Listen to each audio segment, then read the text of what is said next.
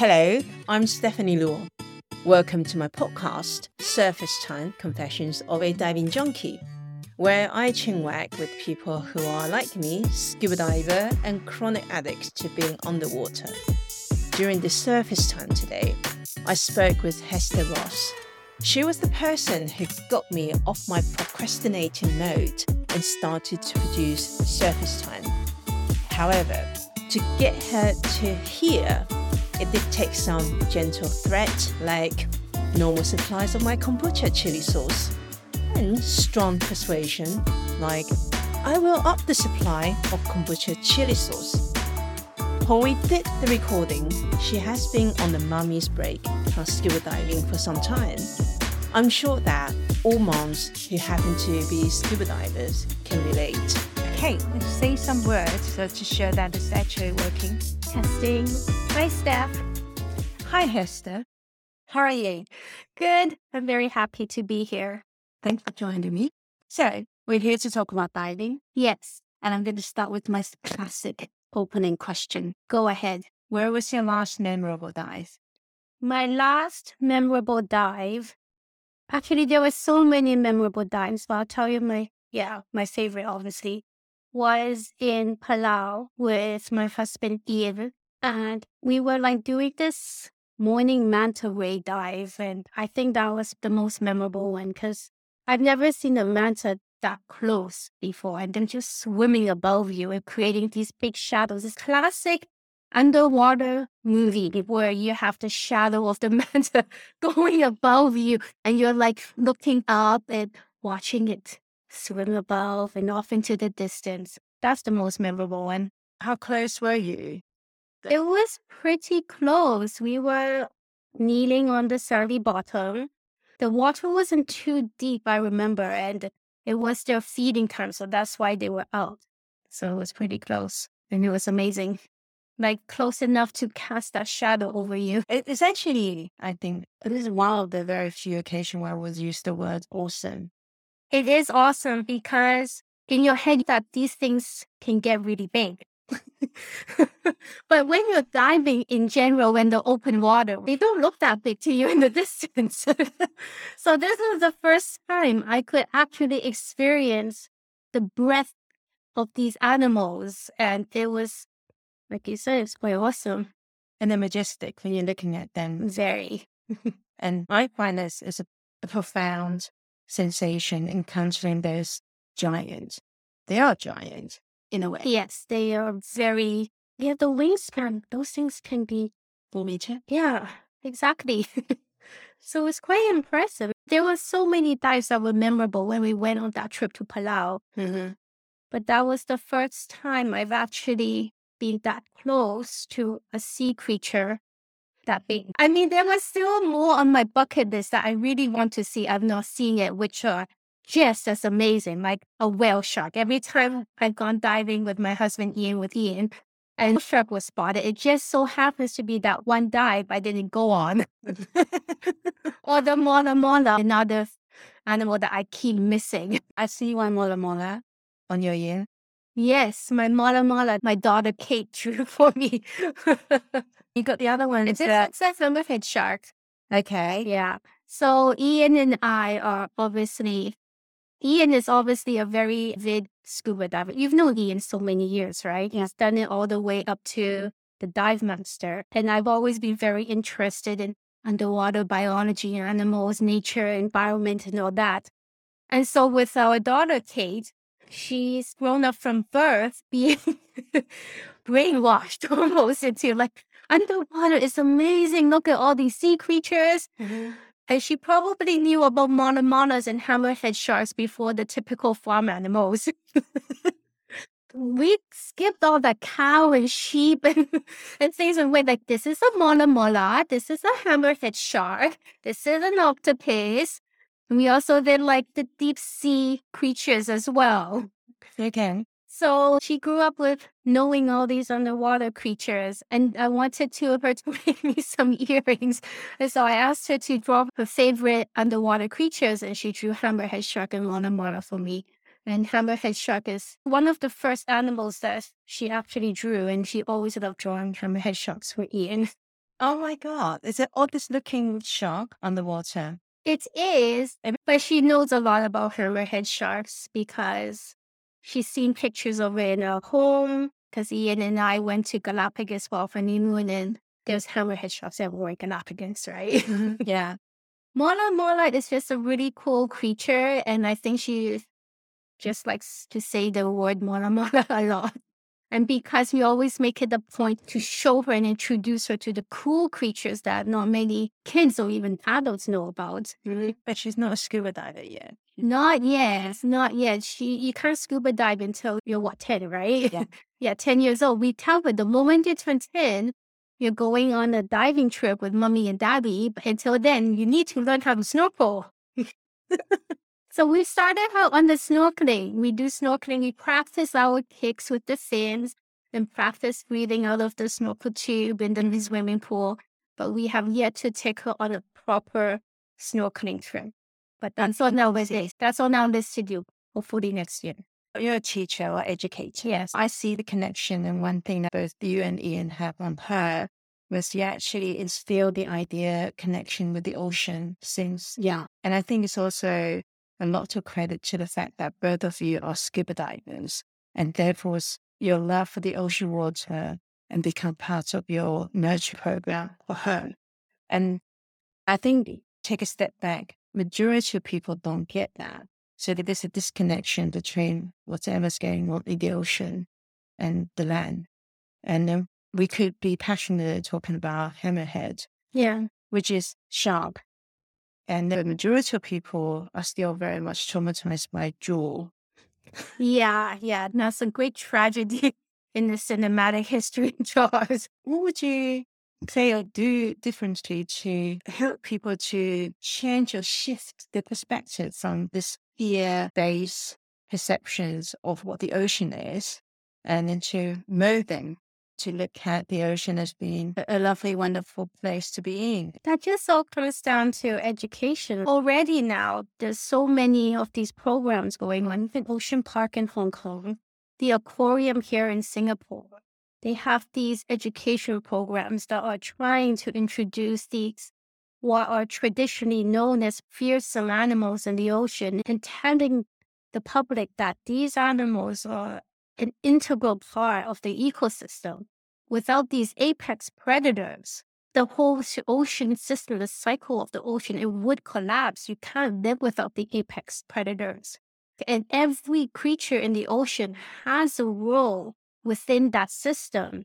And I remember learning about this when I was in my undergraduate degree in biology, because my degree is in ecology.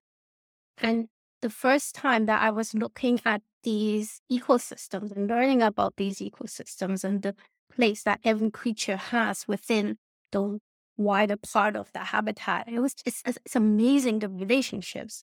And I think it's just through education that you have to tell these people, you have to like take back that brainwashing and show them how every creature that exists has a role from like the fungus in the soil. They have a purpose. The mold that you see, they have a purpose.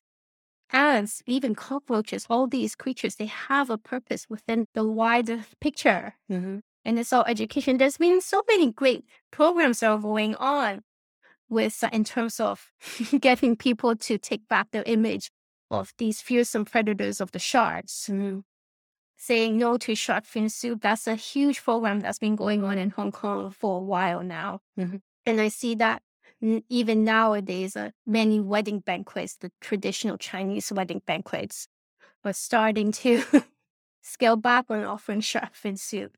And even my mom, who I know her favorite soup, she's always told me is shark fin soup. But even she has stopped to order it. And she knows, like, I- knew that it worked when I was like, I spent all my childhood years and university years, like, talking to her about shark fin soup. When she went to a Chinese banquet without me and they were serving shark fin soup. Hmm. And then she came home and told me, You'll be glad to know that your dad and I were the only people sitting at that table not to have any. we declined the soup and we had to explain to everyone at the table why. And then after we explained, apparently other aunties and uncles decided not to eat the shark fin soup either. Oh, wow. Yeah, so it's just that one step at a time, education, imparting that knowledge and Mm. telling people they don't know these things. And you have to show them the wonders of the ocean, the wonders that these animals actually represent. I, I think just going back to your aquarium, Yeah, it is controversial. It is controversial. Yes, I know. I think the controversy is you have two sides of good and evil at the same time. On the one side, if you, those are wild creatures that should belong to the wild, and they are actually being kept in captivity. And on the other side, you do need to have them around to help Yeah. to make that connection for people to connect with what the underwater creature like. One of the amazing experience, which is probably the closest you can get, is by standing inside the dome, right? Yes. It's 360 degrees of being surrounded with the fish and all the creatures, and then you, you just get mesmerized and knowing that they're life. How would you explain this controversy to kids? Because I think from the education perspective, it's not just for kids, but also for the adults. Because there's Yeah. always black and white and there's a gray area. It is the biggest debate there. And funny enough, when back in Hong Kong, this was one of the last debating topics that my kids had to do for the debating competition. How did that go? I think we were arguing for the affirmative that we do need zoos and aquariums. Right. And there, there's there's both sides. There's both sides, and I can see it. And when I take Kate to the aquarium and to the zoo, I do support the aquarium and the zoo for a lot of the work they do in terms of conservation, in terms of the breeding programs. And they do a lot of rescue work as well and education. You cannot undermine the value of education that these places provide. But on the other hand, yes, you're right. There are some animals that just should not be kept in captivity, right? There are sharks being like No aquariums should ever have a whale shark Yeah. in the tank.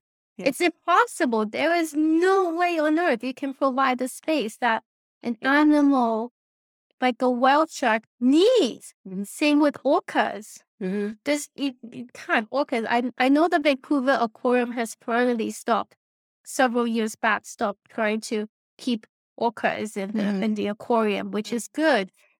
So there are some animals that shouldn't be kept there. And one thing about zoos and aquariums that I've always disliked sometimes is the the petting part. You can handle the creature. And so for those I know sometimes Kate wants to do it. And I remember telling Kate, no, we are not supposed to pet the animals. I know that other kids are doing it, but mm-hmm. we are not going to do it because first of all, these are wild animals and they really should not be handled by so many people. And secondly, we have to respect the wildlife. So there are two parts of it, how you interact with a child at the zoo and the aquarium Mm-hmm. versus the in general the good things that they do as well. You know, both sides. It's very conflicting. Even I am conflicted about it. Yeah, I think it's ever ongoing. There's no right and wrong because yes. when you look at it from one perspective, you can also see the supporting factor. You also see the cons. It's like diving because I heard your your podcast with Megs, right? Mhm. And Megs touched on this. Mm-hmm. She talked about the wonders of diving, but at the same time, in the back of her head, she realizes that this is not always natural. The behavior of these animals, like the whale sharks, in what was it? Buffalo. Yeah. It's not natural, but at the same time, she's glad for it to be in that experience. It's conflict. no matter what, there's always a conflict. conflicts, which is also very interesting. That we we also see now because of social media. I'm not blaming social media, but I think it's just that overwhelming amount of information's out there, and people starting to get so overwhelmed to the point they probably have stopped to do the filtering and let try to see what is reasonable, what is unreasonable. And instead, people just see black and white and then sticking to one type of opinion and rejecting the, the other. People forgot that there is a thing called agree to disagree. You're laughing. yes, because this this either black and white thing reminds me a lot about politics, right? In the old days, politicians would agree to disagree. They So- wouldn't agree to disagree, but nowadays a lot of relationships broken up because there were two camps, but they agree to disagree. Yeah, all the Jews continue to disagree for the sake of disagree. In school, how do you maintain or keep this principle, agree to disagree, alive? As a teacher, what would you do or what have you done? I don't think I've ever come across this problem before. Right? No, because I teach primary school. Are they too young to? They're they're too young to be that polarizing in their opinions, first of all. But secondly, I think for kids, they're generally more accepting, I find, and more open Mm. to other people's opinions and ideas and thoughts. When I do the coaching my debating team, though, they have to take an affirmative or a negative side. But even then, through debating, coaching them through debating, I teach them that there is a spectrum. no matter what side you are debating, there is a spectrum of opinions and how you argue it and how you rebut everything. You have to do it in a way that is balanced. You can't just automatically say, No, I disagree with you. You can accept someone's idea and tweak the opinions and tweak your rebuttals to just slightly not so much like instant no or instant agree or disagree. I think debating is a very interesting setup. Having simulated debate, you deliberately hold two distinctively opposing views to play along with it and knowing this is just role play is actually very useful in building up the central nervous system Yeah. and how your neural pathway process your thinking and thought. What are the key principles that you always get your student to practice by in terms of debating? Because these are the things that they will need to then take back to real life.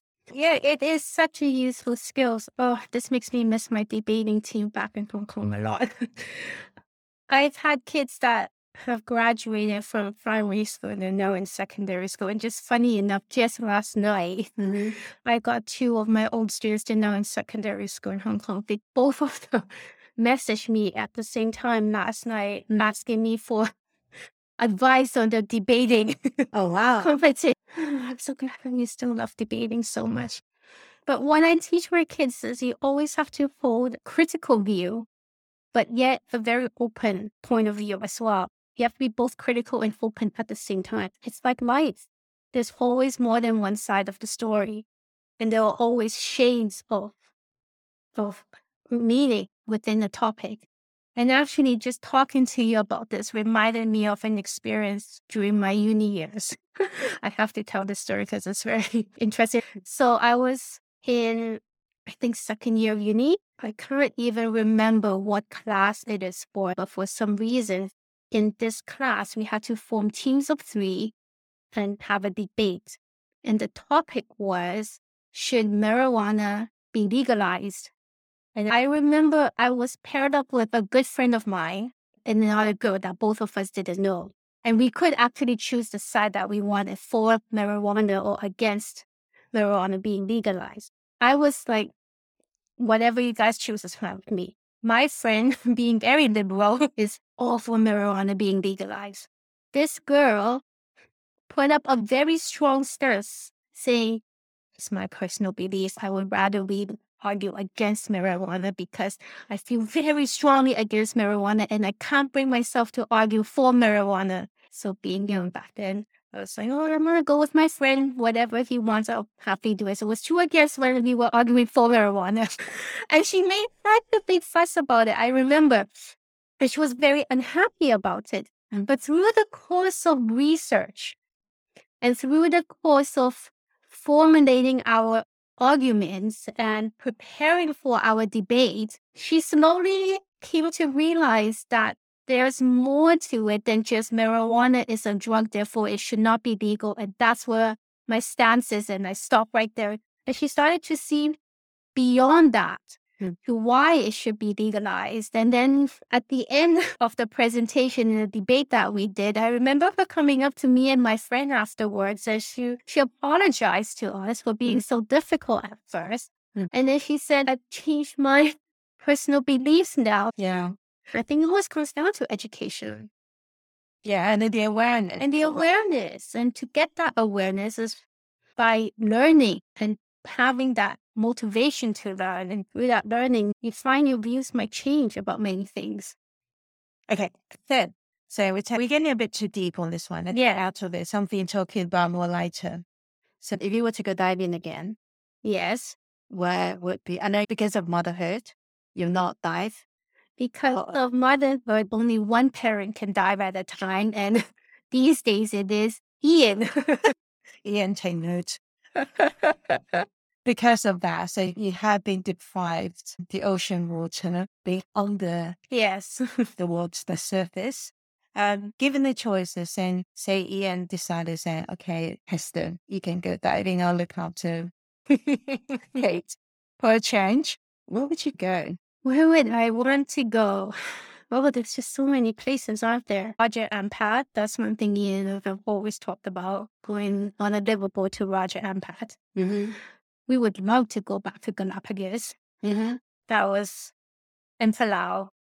Okay. I know we have been to these places, but they are that amazing. what about humpback? Humpback, we already went swimming with the humpback when I was six months pregnant. Okay. That was our baby moon of sorts. Mm-hmm. the humpbacks, yes, but we're waiting for Kate to be old enough mm-hmm. To remember this experience. But it is on our list to take Kate when she's old enough to go swimming with the humpbacks again. So you swam when you were six months pregnant? Six months pregnant, yes. when Kate was six months When uh, Kate was six months in utero, yes, we went swimming with the humpbacks because we wanted a really big adventure before Kate came. And we were thinking what would be a grand adventure that a six month pregnant woman can go on. and I know not know many people who are six months pregnant will go swim with the whales, but we found Tony, mm-hmm. who you also did a podcast with in your first series. Mm-hmm. And we found him and we saw that he did these tours in Tonga with humpbacks. And so we sent him quite a few emails asking him about what it entails, the physicality of it, and whether a six month pregnant woman can do it mm-hmm. or not. And he seemed to be open to it. Obviously, there are risks, but we were willing to take those risks. And my pregnancy at that point in time had been going very smoothly, no issues at all. And so we're like, okay, let's do it. And so I had definite bump going on there. I think there's a picture that Ian took of me with my wetsuit because I was so pregnant at that time. I can't one piece. I had to do. I had to do separate because the one piece I couldn't zip it up. so I was wearing like the top and bottom. Mm-hmm. So there's a picture Ian took of me where I was just in my bottom mm-hmm. and I look like those little hiccups. so I'm curious if you can recall the time when you were swimming in that state. It was amazing. It was difficult, but amazing. Your buoyancy is all off. The way you float is all off. Okay. Because you basically, you are, you with a pregnant belly, you basically have a flotation device strapped around the middle of you. And so when you're trying to swim, it's almost as if you are swimming on top of a very big buoy. Yeah, it's almost like it could be floating. So it was swimming quite desperate to try to get anywhere. Luckily, there were several encounters that worked in my favor. Like we encountered many, because you go at in the summertime, because that's when the mothers migrate through Tonga with the babies. Mm-hmm. And so there were many pairs of moms and baby humpbacks around, and that's what we were seeing. And so for those, the moms would be chilling, and the babies are usually quite curious. And so for those encounters, it wasn't that hard. But there was one encounter that I definitely stayed out of. It was when there was a group of males chasing after one female. and so for that one, Tony looked at me and said, You staying on the boat, okay? but that was fine because as Ian was swimming with that big pot of humpbacks, I was on the boat and I could see them breaching endlessly, basically. And it was an amazing sight. But the most memorable part of that trip was there was hanging upside down in the water singing, and it was just suspended. Yeah. It was so amazing. This whale upside down tail and the tail pointing up, suspended like that for so long. And I was floating there for the longest time, listening to humpback whale songs underwater mm. and I remember at that point, the pregnancy became more real to me because I remember thinking, that baby in me must be able to hear this. Yeah. And so that one moment in time, it felt like a shared experience. This is not my one last adventure before the baby came. Mm-hmm. It was our first adventure together, uh-huh. listening to this humpback song underwater. That's beautiful. It was, yeah. I'm feeling tingling. I'm feeling it. It, it was it. really magical and it really was just floating in there and wondering. I'm pretty sure like the sound had stuff travel because the song was, it really resonates in the water. The sound of soft whales really resonate. Yeah. It has vibrations. If you could feel it, you can hear it. Yes. And the vibrate through the baby yeah. And so that was the first time that entire trip where it was not just an adventure for me and Ian before the baby came, but you know, it was almost like our first adventure together. That's just so nice. I'm like really touched by it. It's be so beautiful. Okay, I was getting back to the Hey Lovely drawing that you turn into your jewelry, your earrings. She likes to sometimes tell me that her first experience with underwater creatures was swimming with the humpback whales while inside mummy. That's how much we talk about snorkeling, diving, and animals with her. That she somehow embodied this idea she could remember swimming with the humpback whales. Okay, she's definitely a water baby. She could be more of a water baby, but we're working towards that. Okay, I just you being a critical mom. Probably. Because I really want her to love this, this underwater world. You think about it, how many people realize, because we're above ground all the time. Not many people, oh, you know, there's fish and sharks and whales in the water. Mm-hmm.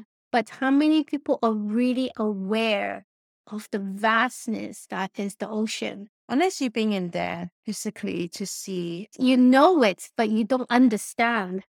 Yeah. I'm going to ask you some questions that I ask all my guests. Yes.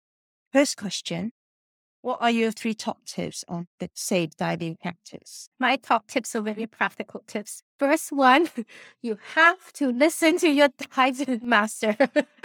You'd be surprised. I have been on so many dive trips where I could see that the thought bubble bubbles coming out of the dive master's head going, What is with this group of people? Because they're not following her instructions. He or she, I'm going by the she pronoun, where she has to work a lot harder to keep everyone together and make sure that they're not going below depth where you shouldn't be going. So the first thing is you have to really know where your dive master is. Follow them. Yeah. Don't go up. Yeah.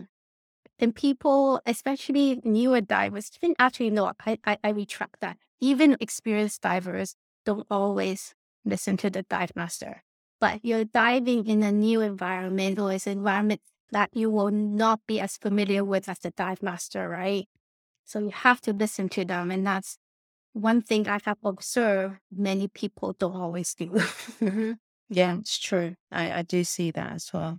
Okay. And including the uh, experienced diver. Even the experience, because they think they're so experienced that they don't follow the rules. They could be the worst offenders, actually. The second thing is do not buy a pokey stick. What's your reason for that? Okay, my reason for that is I don't have a pokey stick. I purposely don't die with one though, but what do you call that stick? You get what I mean? Pointer. The pointer, yes. you know why I call it the pokey stick? Because I have seen so many people just poke at things with it. yeah. unless you are using it with a purpose that is not destroy the coral, Which is never the case. don't bring it with you when you're diving. Yeah, I think the uh, majority of people who actually carries um, pointer when they go down, there's no real purpose. yes, exactly. But for the majority, there's no real purpose, And what they do is then they use that as a buoyancy compensator. which is also dangerous. So that's my second. And then the third one I can tell you about because I have experienced it personally. You think you know everything, that you have a secondary Mhm. and you have to follow the rules and all those things. And then when you're down there, you check your gauge, you check your depth, you do your safety, all those. You've been training, and even though you have long, however many dives, 50 or so, 100 or so dives, sometimes when there is an emergency or something does happen, your brain does blank out. Make sure you have a partner that knows what they're doing. So I say this because I'll tell you a story and be telling a lot of stories. But I have to tell this story because it is a safety story. Yeah.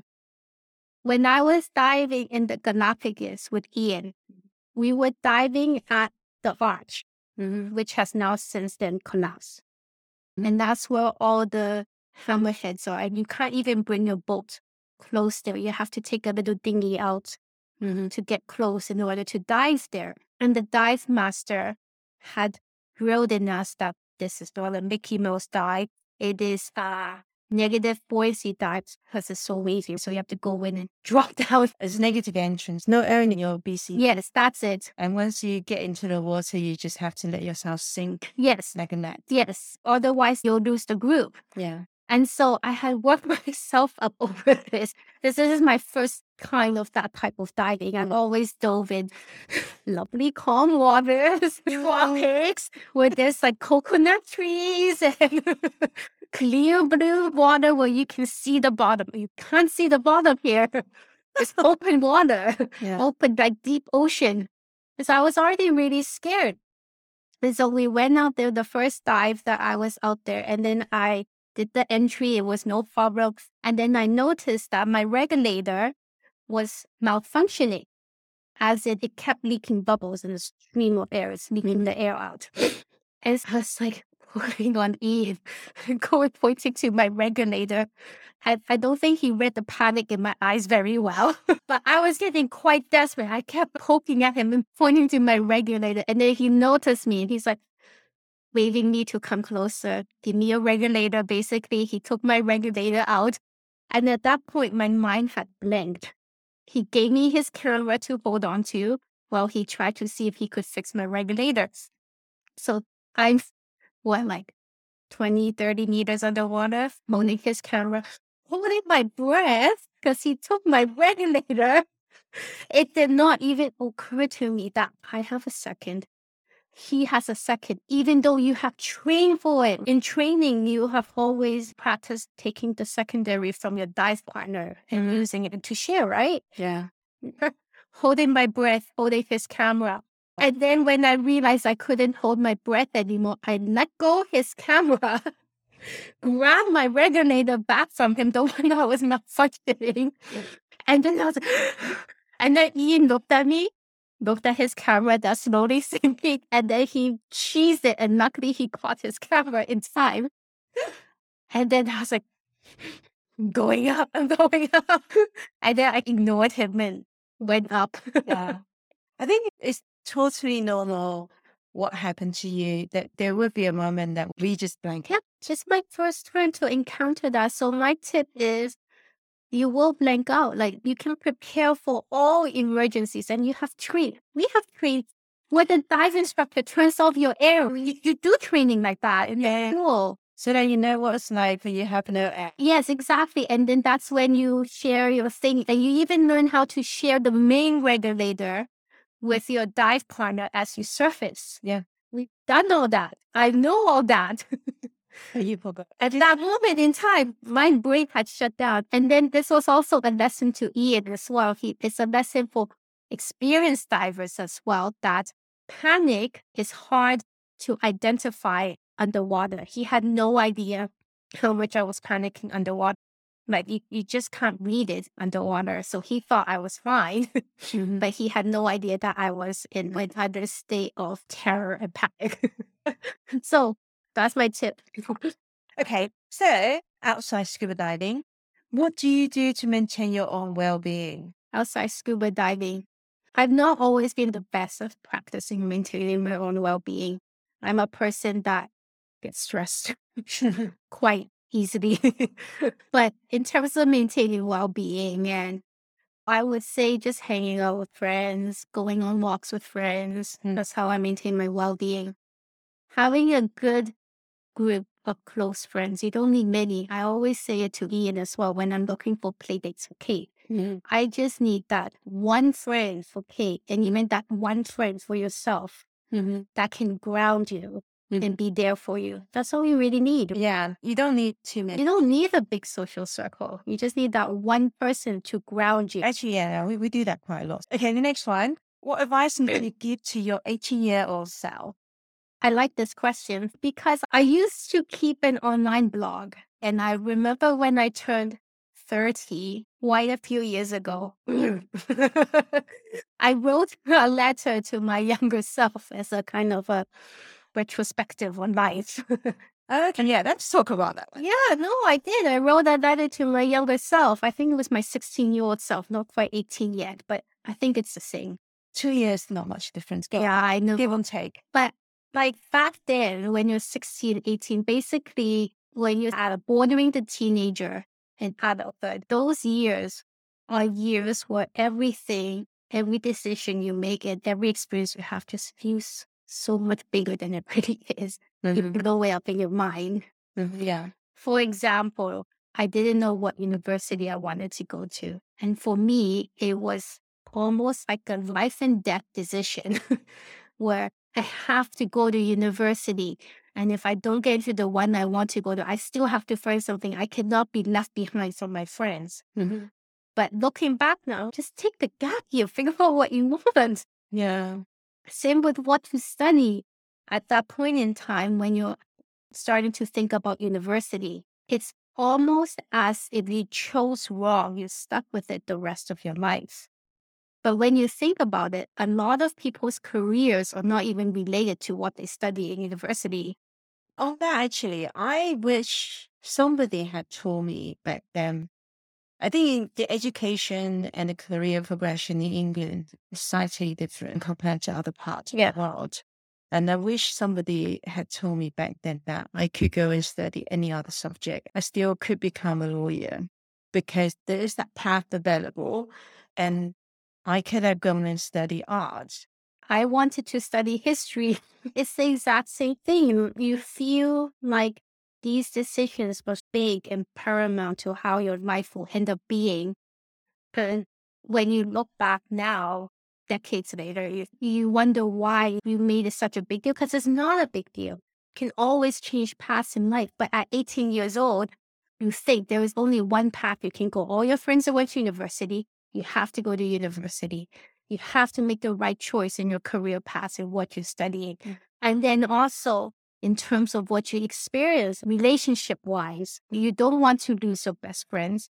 You don't want to lose your friends, even though those friendships might not be the best. But to you, breaking up with a friend is so tragic.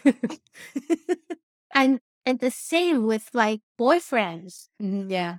You don't want to break up with anyone, or if you do, heartbreak is so is so dramatic and you're so depressed and it's the end of the world. Those things should not be what holds you back Yeah. from true. doing things. But at that time, at that age, your brain maybe is not mature enough to process all that. My advice to my 18 year old self is the decisions you make is not that dramatic or traumatic.